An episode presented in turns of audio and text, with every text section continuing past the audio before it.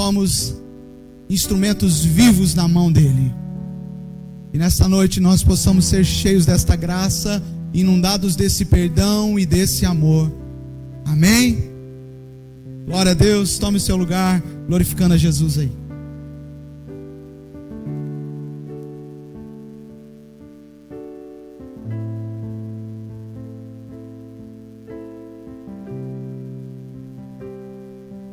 Glória a Deus.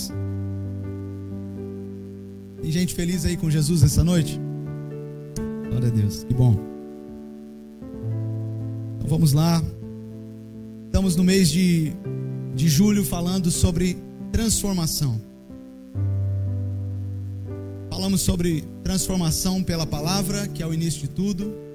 Falamos da transformação em fé, e a semana nós estamos falando sobre a transformação através do perdão e o que o perdão resultou e tem resultado na minha, nas nossas vidas.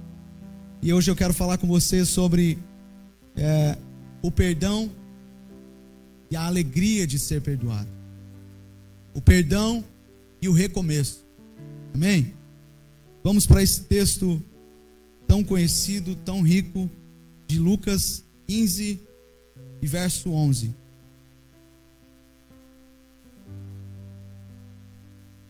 Seja bem-vindo você que está em casa com a gente através aí dessa live.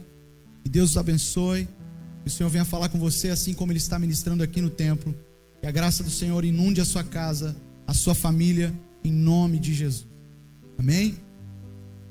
É importante lembrar que nas casas nós podemos também viver esse tempo.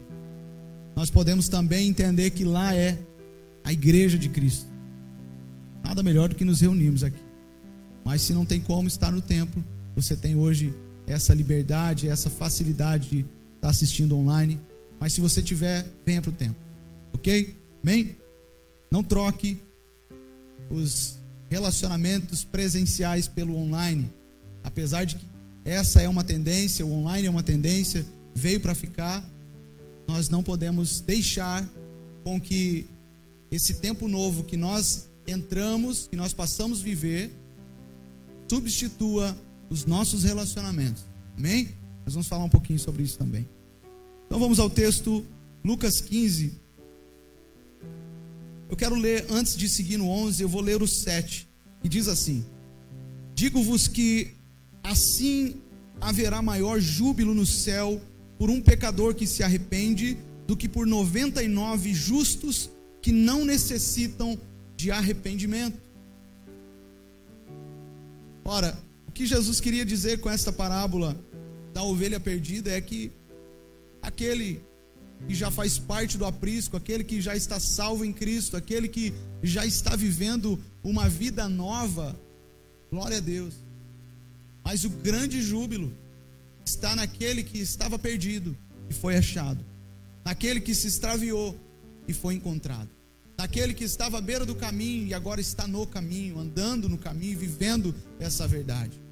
Então a nossa missão, é, o propósito da igreja é de conectar os homens a Deus. Sim, nós sabemos que esse é o poder do Espírito Santo. No entanto, o instrumento que ele usa somos nós, eu e você somos agentes transformadores para a nossa geração. Você pode dizer assim: eu sou um agente de transformação para a minha geração. Quando nós verbalizamos, quando nós liberamos esta palavra, nós estamos confrontando a nós mesmos com a realidade pela qual nós fomos criados se nós declaramos a palavra de Deus, porque Ele nos chama para isso, Ele, Ele nos chama para uma revolução, Ele nos chama para, para uma transformação, Ele nos chama para uma mudança em todos os setores que nos envolvem. E é para isso que Deus te chamou. Deixa eu dizer para você, todo mundo que vem congregar na Igreja Batista Renovada vai perceber que essa é a nossa identidade, essa é a nossa característica, esse é o desejo do nosso coração, sermos agentes transformadores no meio da sociedade não ser apenas uma porta aberta, não ser apenas um prédio que carrega uma placa do lado de fora dizendo que é cristão, mas ser parte dessa família é ser chamado à responsabilidade, é ser chamado ao ID, é ser chamado aquilo que o Senhor nos propôs a fazer. Então, se você está chegando agora, faça parte desse projeto, faça parte daquilo que o Senhor tem movido nesse ambiente e assuma o seu lugar. Descubra qual é o seu lugar, descubra qual é a sua vocação dentro do reino de Deus. Vamos lá então. Verso 11: Continuou certo homem, tinha dois filhos. O mais moço deles disse ao pai: Pai, dá-me a parte dos meus bens ou dos bens que me cabe. E ele lhes repartiu os haveres.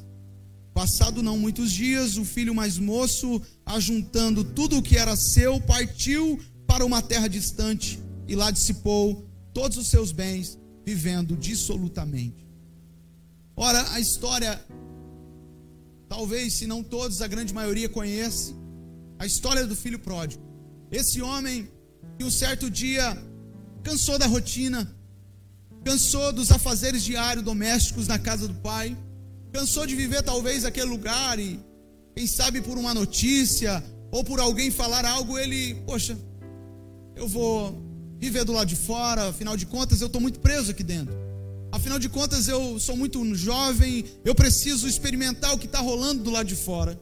E aquele moço, ele então chega ao pai e diz: Pai, eu preciso que o senhor me dê a minha parte, porque eu estou saindo fora.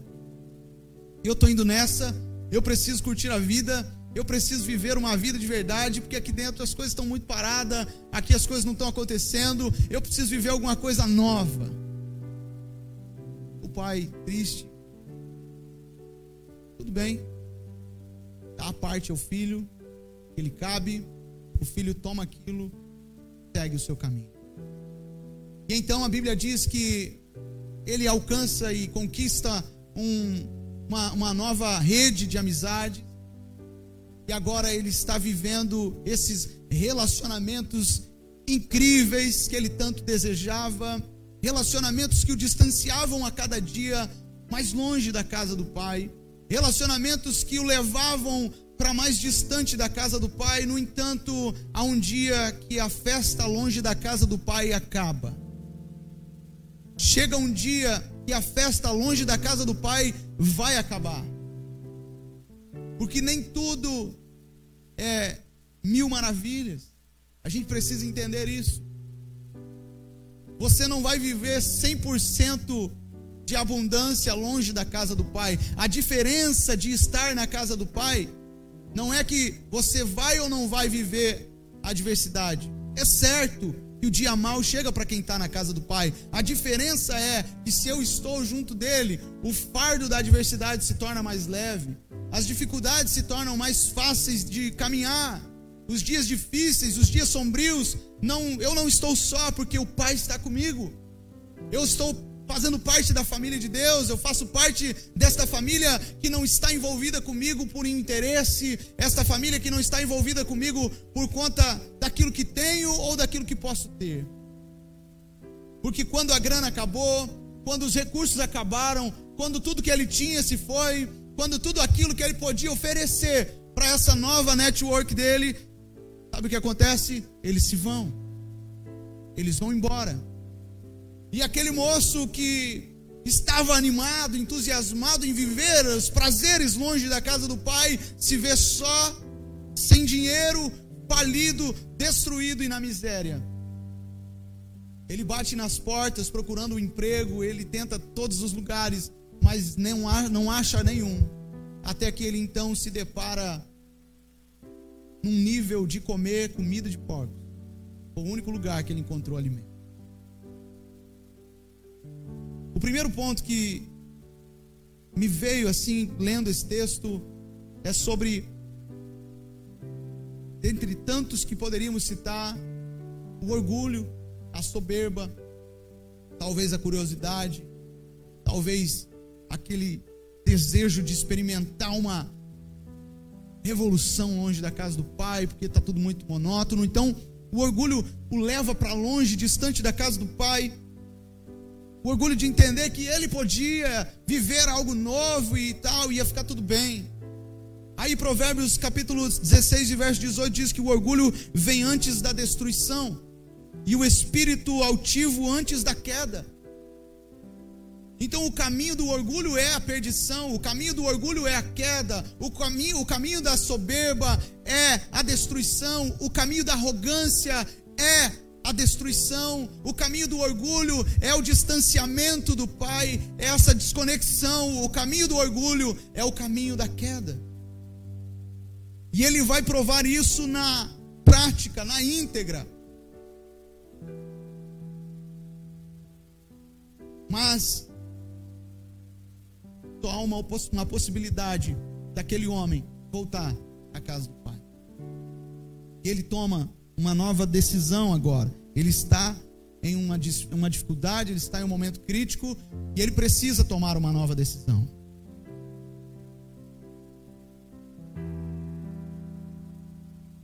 E, e agora, o, o que ele precisa fazer? Verso de número 15, ou melhor, 17 diz: então, caindo em si. Chegou um momento da vida desse cara que ele caiu em si. Ele acordou para a vida. Que ele descobriu que não havia prazer maior do que estar na casa do Pai. Ele descobriu que até os dias mais difíceis dentro da casa do Pai eram melhores do que aquilo que ele estava vivendo. É muito triste essa realidade de dar valor para as coisas quando a gente perde. Mas você já parou para pensar que é assim? Muitas vezes a gente valoriza aquilo que nós tínhamos porque perdemos. Porque enquanto nós temos, nós valorizamos aquilo que é do outro. Ou o lugar do outro, ou a casa do outro, ou o carro do outro, ou a família do outro, ou o emprego do outro, ou a profissão do outro, ou a igreja do outro. Entende? E a gente sempre está assim, nessa supervalorização daquilo que é do outro. E aí, quando a gente perde aquilo que é nosso, aquilo que é o nosso espaço, aquilo que é o nosso lugar, aquilo que é a nossa casa, aquilo que é nosso, e saímos de cena do lado de fora, nós conseguimos então valorizar aquilo que perdemos. Deixa eu dizer para você, fica a dica aqui de nós começarmos talvez dar um passo atrás e olhar para aquilo que é seu agora, olhar para sua casa agora, olhar para sua família agora, olhar para o seu casamento agora, olhar para o seu trabalho agora, olhar para sua profissão agora, olhar para o seu chamado agora, olhar para sua igreja agora, olhar para sua cidade agora, olhar para o seu estado, para o seu país agora e dizer: "Uau, que lugar é esse? Que família é essa? Que trabalho é esse? Que ambiente é esse? Que lugar é esse que Deus me colocou?" E eu não estou conseguindo enxergar. Deixa eu dizer para você, há um texto bíblico que diz: Seja fiel no pouco e no muito te colocarei. Talvez nós podemos conectar isso à questão financeira e dizer: ora, então se eu for fiel na minha pouca oferta, Deus vai me dar muito recurso. Amém. Mas isso não se limita no, que, no quesito financeiro apenas. Nós, nós temos que quebrar essas barreiras e ir além. Quando Deus diz, olha, seja fiel no pouco, Ele está dizendo, cara, o que é que você tem? O que Deus colocou nas suas mãos? Qual é o seu chamado? Qual é a sua família? Talvez a sua família seja a família de Gideão, a menor de todas. Lembra Deus chamando Gideão, vem? Não, não, não, eu, a minha família é a menor de todas.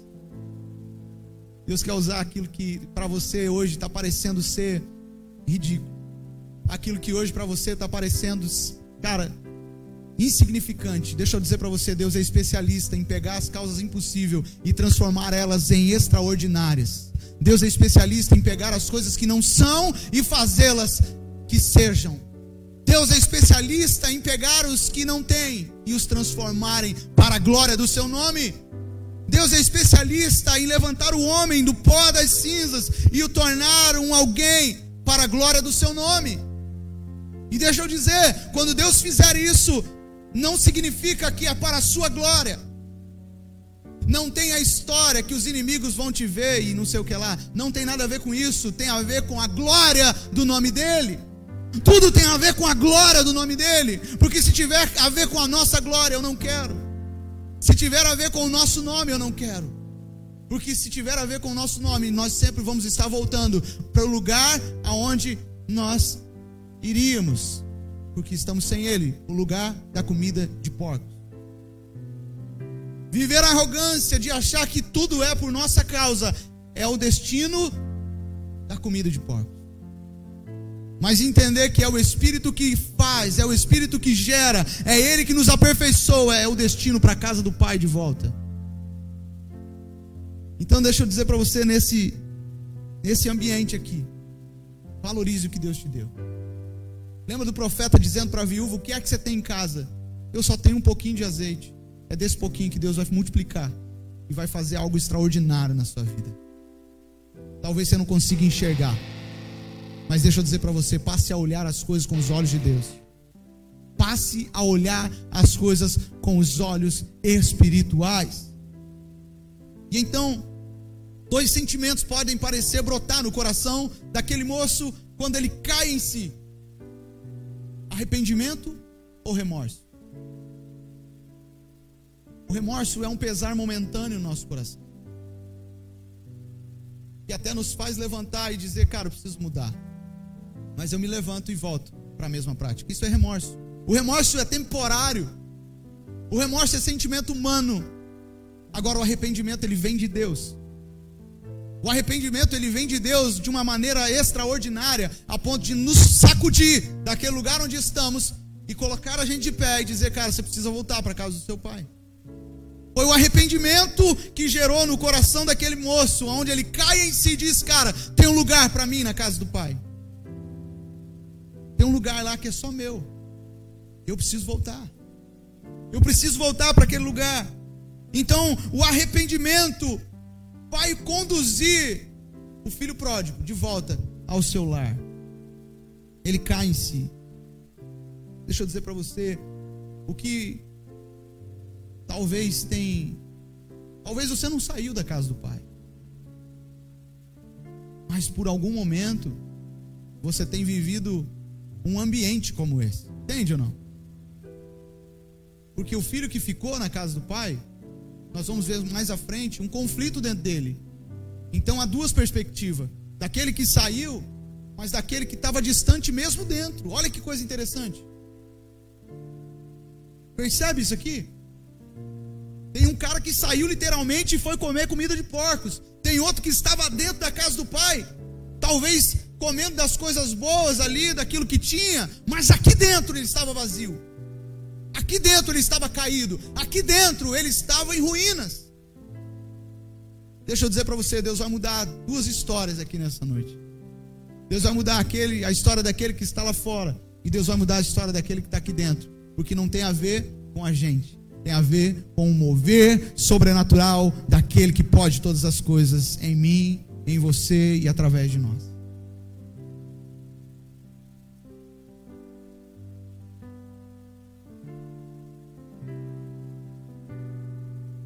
Verso de número 20, ele diz assim: E levantando-se foi para o seu pai. O remorso, ele não muda o ambiente, entende? O remorso, ele, ele gera talvez, como eu disse há pouco, um sentimento ali momentâneo, mas o cara permanece igual.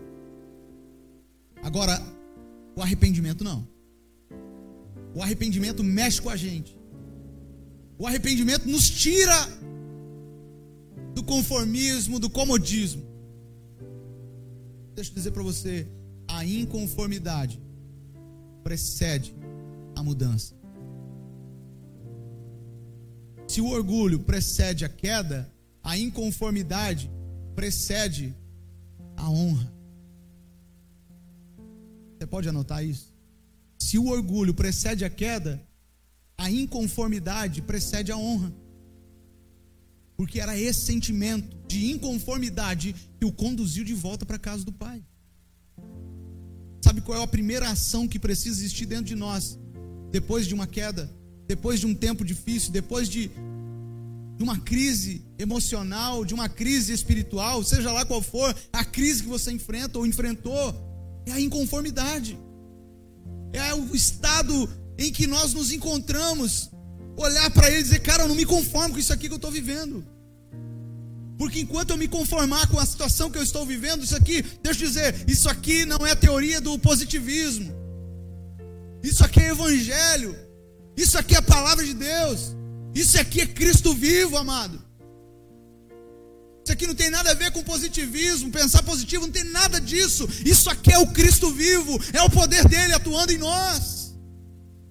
Então eu preciso olhar para Ele, entender que é tudo por Ele, para Ele, para a glória do nome dEle, e compreender que eu preciso de uma ação, eu preciso de uma inconformidade, que esta foi gerada pelo seu Espírito Santo. Então aquele moço se levanta, inconformado, e diz: Cara, eu preciso voltar para a casa do meu pai. O verso de número 20 diz: E levantando-se, foi para o seu pai. E vinha ele ainda longe quando seu pai o avistou. E compadecido dele, correndo, o abraçou e o beijou.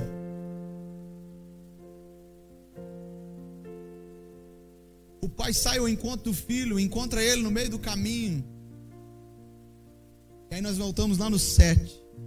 Haverá maior, haverá maior júbilo no céu por um pecador que se arrepende do que por 99 justos que não necessitam de arrependimento, porque eles já estão salvos. Está tudo certo, está tudo ok. Então o pai está tudo ok dentro da casa, agora o negócio é do lado de fora. O pai está celebrando o retorno daquele filho, o pai está celebrando a volta daquele filho, amado. Você está entendendo o que é que Deus está gerando aqui nessa noite? Talvez nós temos filhos longe da casa do pai nessa noite, talvez nós temos filhos dentro da casa do pai que estão perdidos, mas deixa eu dizer para você: essa é a noite do encontro, essa é a noite do recomeço, essa é a noite aonde Deus vai bagunçar tudo para colocar tudo de volta no lugar. Pai está na casa. O pai está na casa, mano. Meu Deus. Só que deixa eu dizer, para que a gente possa entrar na casa do pai, entrar com força na casa do pai e viver tudo que ele tem para nós, a gente precisa esquecer o passado. Não adianta nada a gente voltar para a casa do pai e tá lembrando das coisas do passado, dizendo: Cara, olha o que eu passei, olha o que eu enfrentei, olha o que eu vivi. Quando ele chega na casa do pai, ele passa por um processo.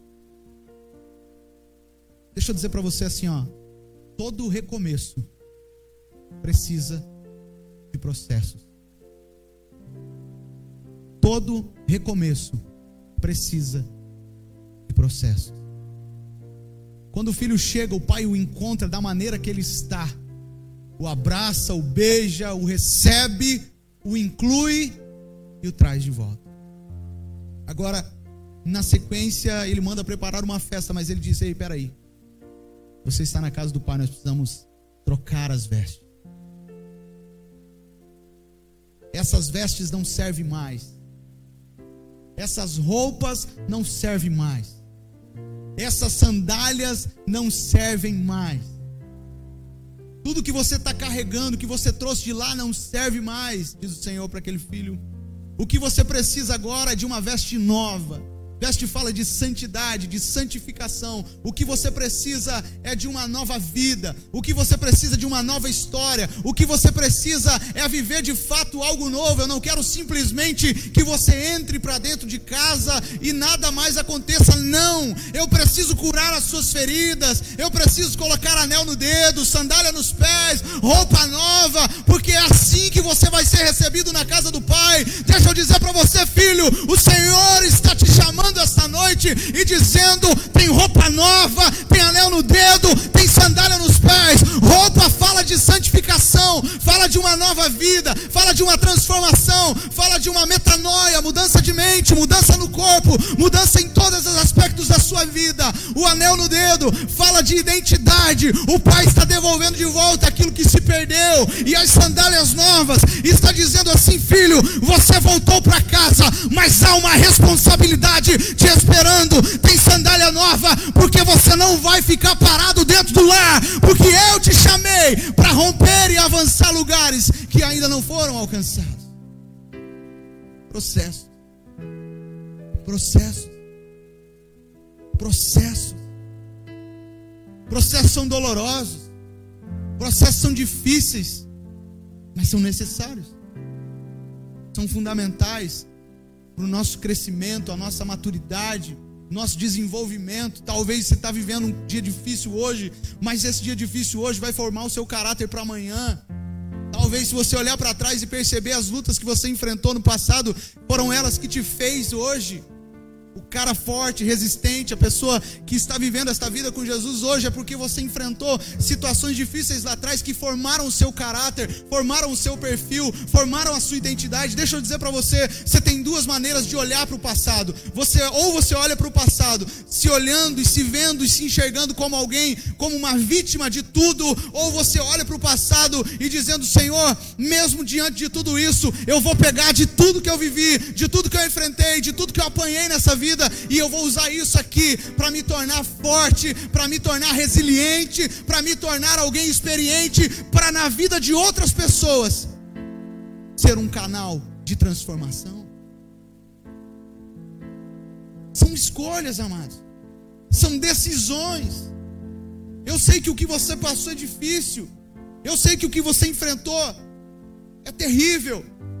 Mas isso não vai limitar a sua história. Isso não pode limitar a sua vida. Isso não pode limitar o seu retorno para a casa do Pai. Porque não pense você que é voltar para a casa do Pai e ficar por ali. Não. O que você aprendeu, as experiências que você viveu lá atrás, vão servir para te impulsionar para algo novo, algo profético, algo transformador em você e através de você.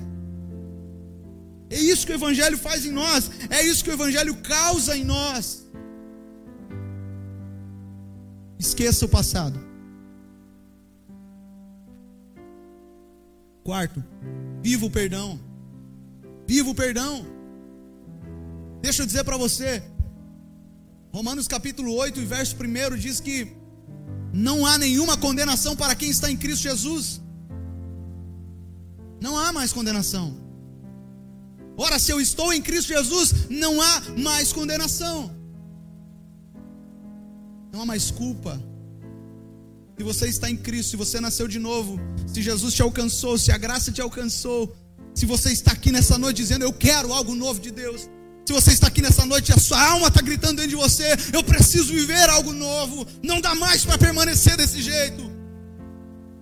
Eu não posso morrer aqui onde eu estou. Se é esse o grito que está dentro do seu coração agora, amado, deixa eu dizer para você: isso é o mover profético do Espírito de Deus. Isso não tem a ver com a sua escolha humana, porque a minha escolha humana me levava para a morte, a minha escolha humana me levava a comer comida de porcos, mas o poder sobrenatural da graça de Deus me traz para a casa dele de volta.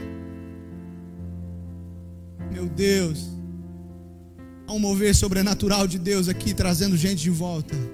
Deus está buscando alguns na intimidade do seu coração. Deus está movendo algumas coisas dentro de você. A Bíblia diz em Hebreus 4 que a espada de Deus, ou melhor, a palavra de Deus é uma espada de dois gumes, que ela entra dentro de nós nos lugares mais profundos e íntimos que ninguém conhece, que ninguém sabe, e ele divide, ele separa, ela arranca, ela cura, ela liberta, ela nos faz uma nova criatura.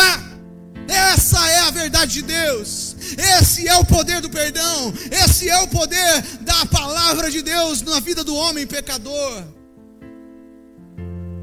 E se Deus te alcançou, viva o perdão. Lucas 15, 22. Mas o pai disse aos seus servos: depressa, tragam a melhor roupa, vistam nele, coloquem um anel em seu dedo e calçado em seus pés em outras palavras, o pai está dizendo: filho, você já foi perdoado. Para de pensar nisso toda hora.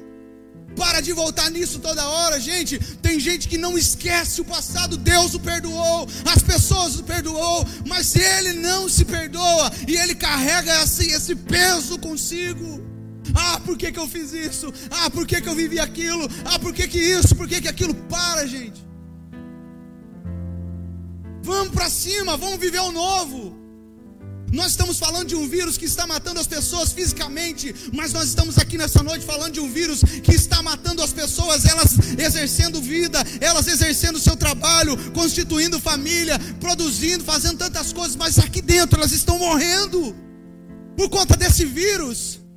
O pecado do passado, a culpa do passado, a condenação do passado, as mazelas do passado, mas Deus nessa noite vem nos curar, Deus nessa noite vem nos restaurar, sabe por quê? Porque não dá mais para esperar, a gente precisa ir, cara. Deixa eu dizer para você o que é que Jesus falou. Ele disse: Olha, os campos estão brancos, ou seja, a seara está pronta, mas os ceifeiros são poucos. Ele diz para os seus discípulos: orem para que Deus envie os ceifeiros. Sabe onde estão os ceifeiros? Sabe onde estão os homens e mulheres que serão discipuladores na cidade de Itapuá? Deixa eu chegar mais perto aqui. Sabe onde estão homens e mulheres que vão liderar a cidade de Itapuá, que vão discipular a cidade de Itapuá em todos os segmentos, em todos os aspectos, em todos os setores? Estão aqui nessa noite estão aqui nessa noite, estão em casa agora assistindo essa live, são pessoas improváveis, homens e mulheres improváveis, talvez você está olhando para si, dizendo, cara, não tem nada em mim. E daí, meu? E daí? Deus não está nem aí se tem ou não tem, porque não tem a ver com você, tem a ver com Ele. Para de se achar que, que é por você, não, não é. Não tem a ver com a gente, porque Ele nos escolheu, não porque a gente é bom, Ele nos escolheu para a glória do Seu nome, e ponto final. Isso é o mais lindo do Evangelho. Ele nos escolheu por conta do seu amor. E não porque nós temos alguma coisa a oferecer, não. Nós não temos nada a oferecer, porque até mesmo a nossa adoração veio dele, a gente só devolve. A gente só vai à oração porque ele nos provoca a ir para a oração. A gente só celebra porque ele nos provoca a celebração. A gente só está aqui porque ele nos empurrou, ele nos moveu, ele nos provocou a estar aqui. Então tem a ver com ele. Se manifeste naquilo que ele está movendo. O pai está dizendo, cara, eu já te perdoei, entra para dentro, vem, corre.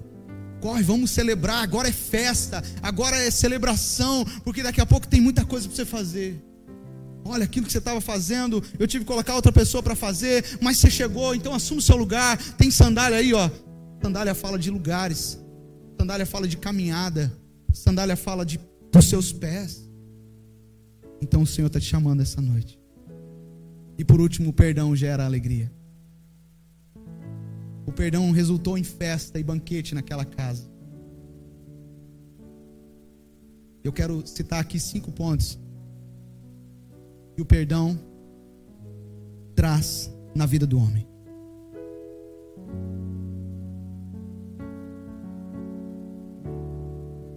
Em pontos que resultaram em transformação na vida do filho pródigo.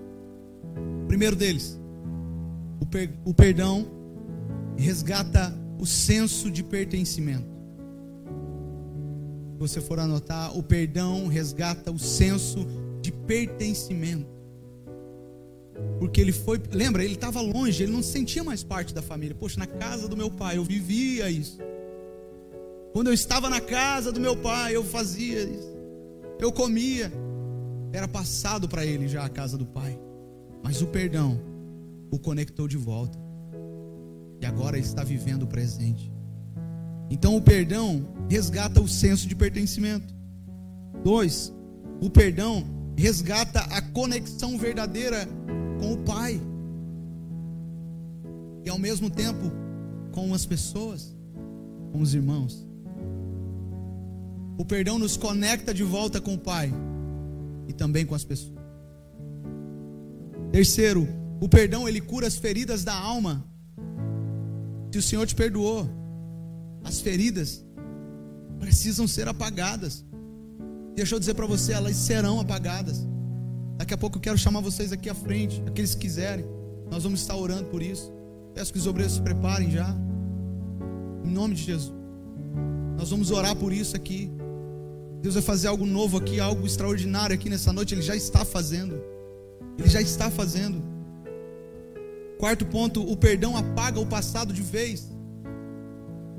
Nós encontramos isso em Miqueias, Miqueias falando que os nossos pecados ele lança no mar do esquecimento.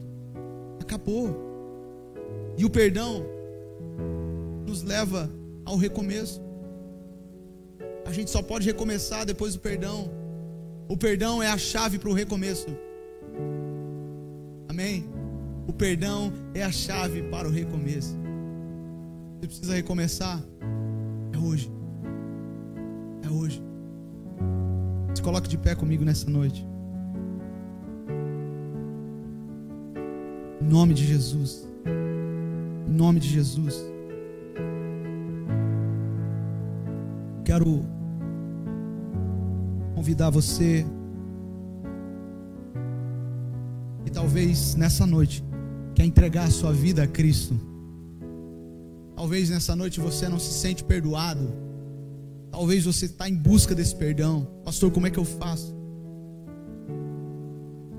Não será um passe de mágica. Mas hoje é uma atitude. É uma atitude que você vai tomar de vir aqui na frente. Não significa que estar aqui na frente muda tudo, não é isso. Mas, simbolicamente, enquanto você sai do seu lugar, você está caminhando para o destino profético que Deus tem para a sua vida. Simbolicamente, você está dizendo: Senhor, eu estou disposto a me levantar e a ir ao encontro da tua casa de novo. Então, eu quero convidar você a fechar os seus olhos e correr aqui para frente. Nós vamos orar com você em nome de Jesus. Em nome de Jesus. Em nome de Jesus. Vamos cantar essa canção. Você vai ter a possibilidade, a oportunidade de vir até aqui.